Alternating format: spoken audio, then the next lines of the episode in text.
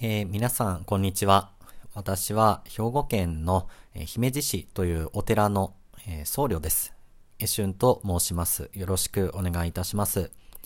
で私は普段 YouTube であるとか TikTok というような動画のサイトで、えー法話をしております。法話っていうのはあの仏教のお話のことですね。法っていうのは仏様の教えっていうことなので、その話をしております。で、まあ、今回こうやって音声配信というのに挑戦してみることにしたんですけれども、まあ、というのはですね、まあ、お話をするっていうのは、まあ、大変なんですよね。いや、まあ、お坊さんっていうと、なんかいろいろ話してるイメージがあるかもしれませんけれども、みんながみんな、当然、話が上手いわけではないんです。うんで、私は、まあ、こうやって練習のためっていうのも正直あるんですけれども、YouTube とか TikTok で、えー配信を普段からしておりまして、で、先日 YouTube の方では登録者1000人を達成しまして、本当にありがたいことだなと思ってまして、うん、あと、TikTok の方では、えーまあ、たまたまバズったのもありまして、えーフォロワーが今6万人ほどになっております。本当に大勢の方に、えー私のお話というのを聞いていただける。これは本当にありがたいというか、その、仏様の教えっていうのを伝えて、で、そこからそれぞれの悩みっていうのがなくなればいいなって、そういうのが、まあ、僧侶としての本文なんですよね。だからこれは本当にありがたいことなんですけれども、まあしかし、あの YouTube とかっていうのは特に大変なんですよね。いや、本当にそうなんですよ。動画っていうのは一本作るのにすごい時間がかかるもんですね。うん。私なんかは特別そこまで凝った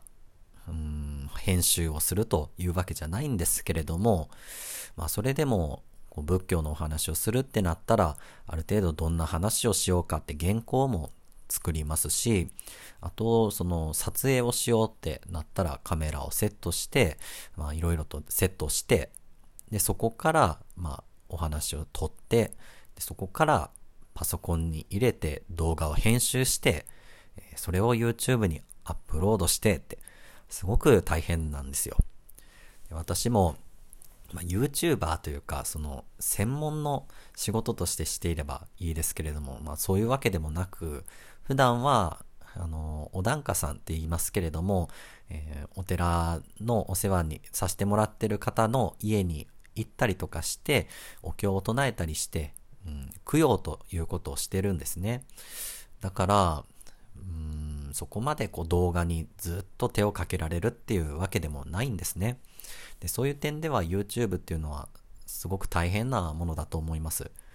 TikTok っていうのは、まあ、1分の動画ですから、YouTube ほど大変ではないとはいえ、やはり、まあ、負担は大きいかと思います。うん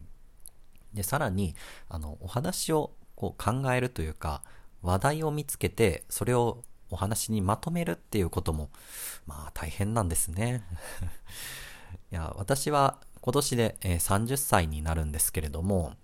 まあ、経験豊かな方々でしたらもうその場でお話を構築してお話しされたりしてまして、本当にすごいなと思うんですけれども、私はなかなかそこまでこう、アドリブが効いてっていうわけでも、まあないかなと思っております。まあ、YouTube のライブ配信とかでなんとかこう 鍛えていってるわけですけれども、まあそれでもまだまだだなと思ってます。うん、まあ皆さん、そのね、世間の方々と言いますか、お坊さんっていうのはお話がうまいもんだって思ってらっしゃる方がいると、そんな話を聞くんですが、ね、そんなことありません。で、まあ、そうは言ってられませんから、やっぱりあの、法事とかの席に行きましたら、いろんなことを喋ります。世間話もそうですし、えー仏教のお話とか、その法事の供養の意味とか、お経の意味とか、そういうことをお話しするわけですね。やはりその、お話をするっていうことは、まあ、なかなか避けては通れないのがお坊さんの道なんですね。で、そうすると、あの、まあ、YouTube も勉強にはなるんですよ。ただ、その、まあ、一本の動画を出すのに時間がかかりますから、こう、お話の原稿を考えたりしてると、その一週間前とかに作ったお話を、えー、動画にしてるとか、そんなこともあるんですよね。そうすると、まあ、お話の鮮度といいますか、新鮮さっていうのがどうしてもないんですよね。うん。自分のその理想とする説法といいますか、仏教のお話をされる方っていうこと、理想像なんですけれども、そうですね。これはまあ、人から聞いた話でして、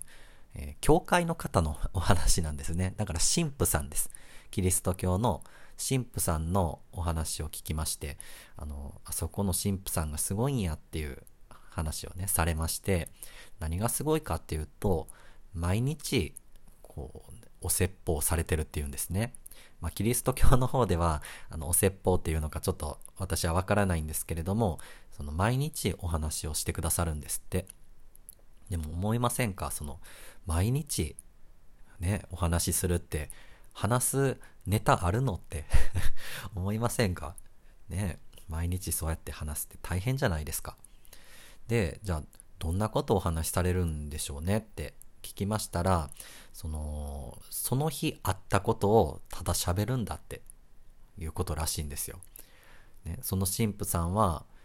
その日にあった、その、教会に来るまでの道であったこととか、そんなことをお話しされるんですって。いや、これは、あの、すごいなと思いました。あの、え、すごいと思いませんか？うん。あの、ね、キリスト教の教会にしても、やっぱりそのお寺にしても、その場に来られる人っていうのは、きっとそのキリスト教であったり、仏教であったり、そういうお話を聞きに来てらっしゃるわけですよね。うん。でも、そこで、その神父さんが何気ない日常のことを話されるわけですよ。そうしたら納得できますか？ねえ。多分、まあ何でもない人、いい加減にしてる人が今日あったことをただ話してるだけだったら全然納得いかないと思うんですよね。でもその神父さんは多分そうじゃないんですよね。あの、すごく、まあ、真剣にそのキリスト教というかそういうものと向き合っておられるんでしょうね。で、まあ、キリスト教にしても仏教にしてもこの宗教って言いますけれども宗教の宗っていうのはあの胸とするっていうことでしてまあ自分の生きる上でのあのよりどころとする教えっていうのが宗教っていうことなんですよ。そうだからあのお寺仏教にしてもあの職業とかではなくって、生きる道なんですよね。で、生きる上で、その仏教っていう教えを大事にしていきますよっていう。それが仏教徒であり、さらにお坊さんであるっていうことなんですよ。で、それは多分キリスト教の方もそうで、キリスト教を旨として生きている。それが神父さんなんだろうと思います。で、きっと普段からそういう聖典のあの、聖書とかですか？そういうものをずっと読まれて、で、その教えっていうものが、きっとその神父さんに染みついてらっしゃるんでしょうね。染みついてらっしゃるからこそ、何気ない日常のことを話しても、それがキリスト教の教えになるんでしょうね。うん。で、これはもうお坊さんであってもきっと一緒なんですよね。仏教っていうのもこう学ぶだけではなくって、やっぱりその生活に活かしていくっていう、仏教の生き方をするっていうのが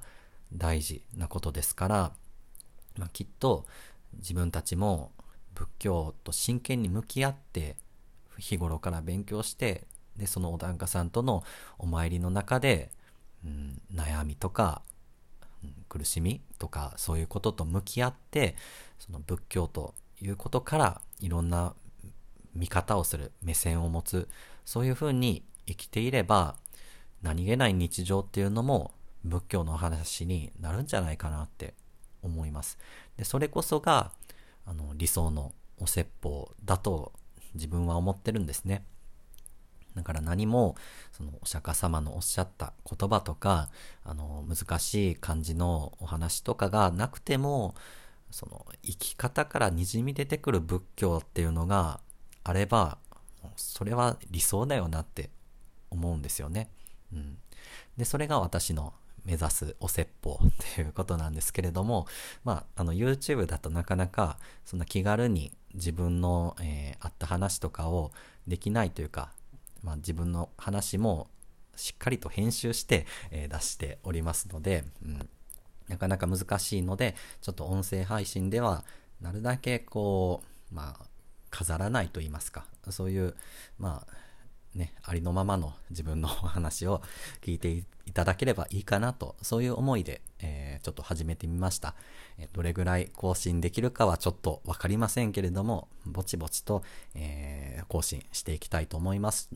思いますので、はい。えー、何卒よろしくお願いいたします。じゃあ今日はご視聴、今日も今日はご視聴いただきましてありがとうございました。また今後ともよろしくお願いいたします。えしゅんでした。失礼いたします。